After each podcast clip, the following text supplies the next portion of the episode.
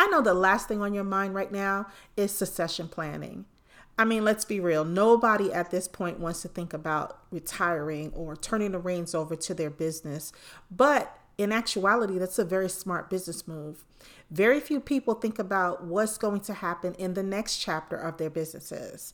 We all go into business with the mindset of making it last forever and building some generational wealth that we can pass down to our children and grandchildren. But you cannot physically and mentally stay with the business for the entirety of its life. Not if you want it to be successful. Some people may disagree, but there are some very valid reasons to start planning and grooming your successor at an early stage. If you don't believe me, take a look around you. Now, the exception would be Warren Buffett, who just turned 90 as of this podcast, and he's just now talking about succession planning, but he's an exception, not the rule. If you look at a lot of the big company owners and the big CEOs, they're in there grooming their successors so that they can take a step back. Ask yourself two questions. What would my end game strategy look like that would allow my company to continue to build generational wealth? And if I don't have one, why am I so stuck on the idea of being in my business forever?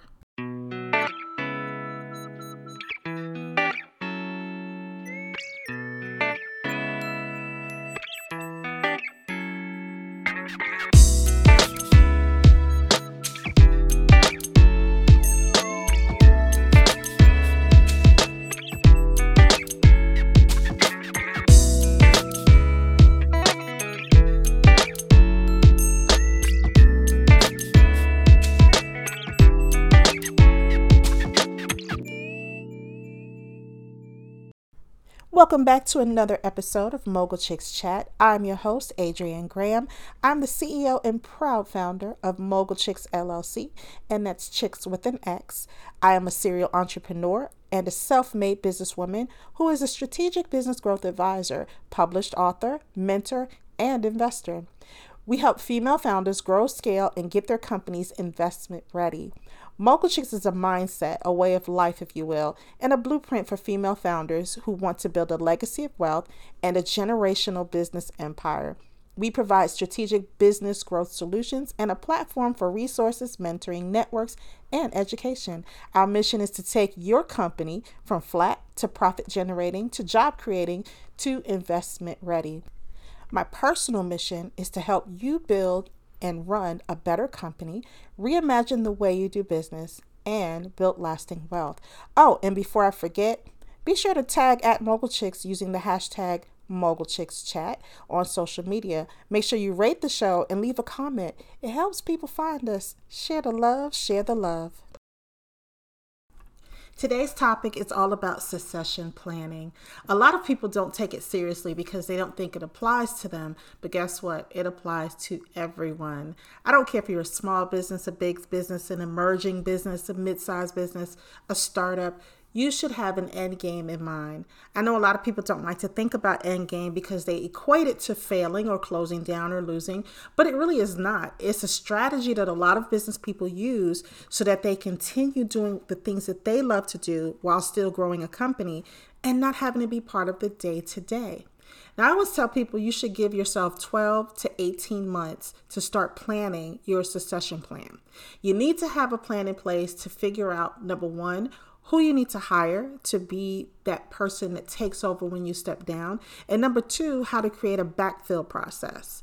Now, in the Mogul Chix Growth Accelerator, we talk a lot about succession planning in one of our modules. It's often an uncomfortable conversation because people don't want to think about the end, but it's not. It can be the beginning of freedom. I love what I do, but I don't plan on doing it all forever. I want to grow a capable team who can take care of what I've created and elevate it. I can't do that on my own, and I know that. Look at the big companies like Home Depot. Arthur Blank isn't still running the cash registers there. Sara Blakely isn't still selling Spanx door to door. So, why, as I asked before, are we so stuck in the idea of being in our business forever? We think that once we start a business, we have the responsibility to do every single job, every single day of every single year. And that's not how it is. All business is personal, but in order to build a thriving business that can work with or without you, You have to take the emotional attachment out of the equation. I know you guys have heard me ask you if anything were to happen tomorrow, would you be able to walk away and your business still be running? Think about that same context when you're thinking about succession planning. Again, I don't want to be doing everything in my business for the duration of my life. I love what I do and I love what I built, but that's not my agenda. I have other things and other projects that I want to work on. And I feel like with a competent team in place, I can make that happen. So, now's the time that you think about how you can carefully and strategically remove yourself from the day to day and let the company still thrive. You have to put capable successors in place and either retire or move on to other things. Some people who have done that are so happy right now because they feel like they've experienced freedom, and others get bored and meddle back into the business. I don't know anybody personally who does that, but I've heard the stories. So let's start with what is succession planning? Succession planning is a strategy for passing on leadership roles, often the ownership of a company, to an employee or a group of employees. It's also known as replacement planning. It ensures that the businesses continue to run smoothly after a company's most important people or senior people move on to new opportunities, retire, or, God forbid, pass away. Let me share with you some of the process that I help my students plan when they talk about succession planning in the Growth Academy. The first step is identifying your needs and goals. You have to identify potential successors in the right hands, a small business can continue to thrive and flourish well beyond the, the, original owners. But finding that right person, whether it's a family member or outsider, that takes time. And you need to give yourself a cushion of time to do that. Now, I always tell people 18 to 24 months is a good time to give yourself to start planning. But you never know. You can find someone sooner. You can find somebody, you know, it takes more time. In addition to selecting who to transfer ownership to, you also need to train that new person and you also need to backfill the jobs, as I said before. This takes tremendous time and skill and it takes really really having a discerning eye and a discerning ear because you have to understand who you're passing the reins on to and then you have to understand if and how your team that you leave behind will be able to follow this new leader. This gives you an opportunity to take inventory of potential skills and traits that the next successor will need to have, and to make sure that they're going to continue the success of your business. You have to be able to be properly satisfied with the person that you leave in charge. The next step is documenting. You got to document current skills and future skills. Now, the current skills part is easy because you know what it takes to run your business and to make it successful. But we live in a, an ever changing landscape. We live in coronavirus times. We live in a time where everything is uncertain. So, new skills are emerging each day. You have to make sure that this person is adaptable, that they learn well, and that they can pick up the skills that it takes to keep the business going and also to take it in new directions. The next step is assess. You have to assess candidates and the gaps. Now, it's very possible that you could have a number two or number three person that works under you that are great at what they do, but they're just not good enough to step into your shoes. I hate to say it that way. That sounds a little bit facetious, but it's the truth. Not everybody can do what you do. Now is the point where you decide am I going to train these people? Am I going to groom them to make them ready? You know, what if they don't want to take on that responsibility? The other thing I didn't mention that I need to mention and take a quick pause to mention this is succession can come in different ways. It's not always just handing the reins over to the people who are already currently on your internal team. You can also find someone external. You could sell the business. That's something I'm not going to talk about in this podcast, but that's an option.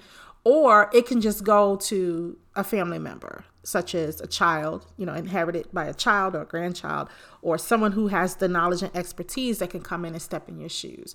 But back to what I was saying about assessing you have to continuously assess candidates. You have to see how they perform in their day to day.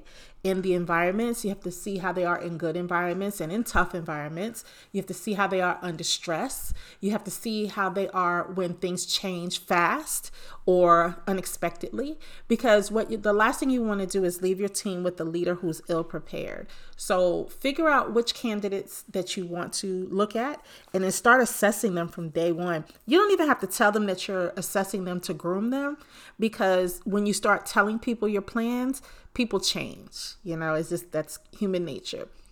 You need to identify any gaps that are there. So, what are the skill sets that they're, that they're lacking? What are some of the things that you are lacking yourself that you wish your next leader, your next successor would, you know, have to have? So, identify any of the gaps and then move on from there. The next step is the transition. You have to be very clear and documented in the roles let people know exactly what they're coming into, what the expectations are, and that is a team effort. So you can't just talk to the person who's going to be taking your place. You have to involve your entire team for this, and your whole team has to be ready to handle that transition. It's kind of like when there's a change of president, let's say, hopefully coming this January. not to get political but when you, each administration there's a transition. You have the the keys to the kingdom so to speak are handed over to the next administration. That's the same thing with your business because you're still you know part of the business or you're still on the chair or you're going to take a, a backseat advisory role. You still want to know what's going on but you still have to plan a, a smooth transition. The last thing people need is chaos when a new leader takes effect or a new boss takes over and then the final thing is develop the abilities and support them. You have to be able, in your grooming process, you have to be able to, to be an effective coach. The person has to be open to coaching. You have to be able to show them some, not all, I would say, of your secrets and your skills that you use because these are some of the skills that they're going to need to bring up to that role. Um, and I know some people may feel uncomfortable with telling someone everything, you know, sharing all of the tea, putting it all out there. But how else do you expect this person to take over? I would leave it up to your discretion to figure out how much you share and when. And just be supportive of them during this time. You, you're kind of making them shadow you you know, I'm very much a huge proponent of shadowing because that helps the person see what's going on in the day to day and lets them make the decision if they're they feel like they're up to the task. So make sure you implement a lot of policy as, as far as shadowing and not just for yourself because your successor whoever's going to backfill for them, they need to shadow them as well. It's a chain reaction. So down the line, everyone needs to be shadowing. And eventually, you're going to get to a point where everyone's moved up, you hope, and there's going to be that vacant spot at the bottom. And that's where talent planning comes in. And I'll talk about that in another podcast. But you need to be able to remember when I mentioned backfill, it goes all the way down the chain.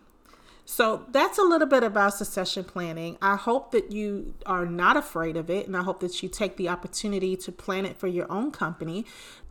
I know many of you are too busy enjoying your business and all that comes with it, but start small. Start today. Start thinking about who would be an ideal person to replace you. And then start having those conversations one at a time with people that you feel would be able to succeed you. Have conversations with your family because, believe it or not, these decisions affect them as well. You are talking about what happens to their legacy as well.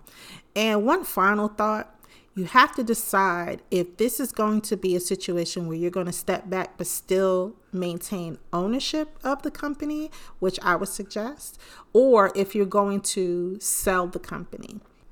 If you plan to sell the company, that's a whole different conversation that you need to have, and you need to have your attorney, tax planners, accountants, and all of those good people involved in this process. So I hope you learned a little bit today from me about succession planning, and I hope that you take it serious enough to implement a plan of your own.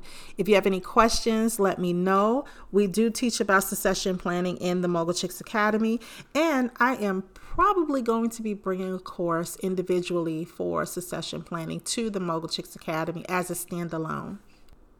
What's your end game? Start planning for the next phase right now. I'm Adrienne Graham, CEO and founder of Mogul Chix LLC, and this has been another Mogul Chix chat. I want to help you build a better, more profitable company. Make sure you check out the other podcasts that I've done. And if you like what you hear, share the love. Pass the link on to your friends, share it on your social media. You can find this podcast on Pandora, Apple Podcasts, Google Podcasts, and Anchor, and of course, the Mogul Chicks website. Make sure you subscribe and if you want to check out some of the interviews that we've done with some of our guests at our YouTube channel. And if you subscribe and leave comments on any or all of these channels, it helps other people find the podcast too. So sharing is caring. For more information on how we can work together, to grow and scale your company, visit us online at mogulchix.com, send us an email at info at mogulchix.com, or connect with us all over social media LinkedIn, Instagram, Facebook, Twitter, Pinterest, etc., etc., at Mogul Chix, and that's Mogul Chix with an X. And if you're not yet part of the Mogul Circle, if you're doing over a million dollars in revenue, or the Makers Club, if you're doing six figures in revenue, what are you waiting for? There's so much value in the memberships.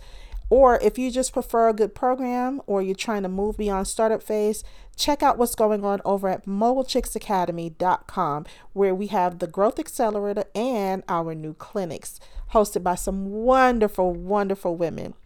I'll catch you on the next episode. Stay safe and remember, mogul chicks make mogul moves and power plays. Now go be profitable. Bye.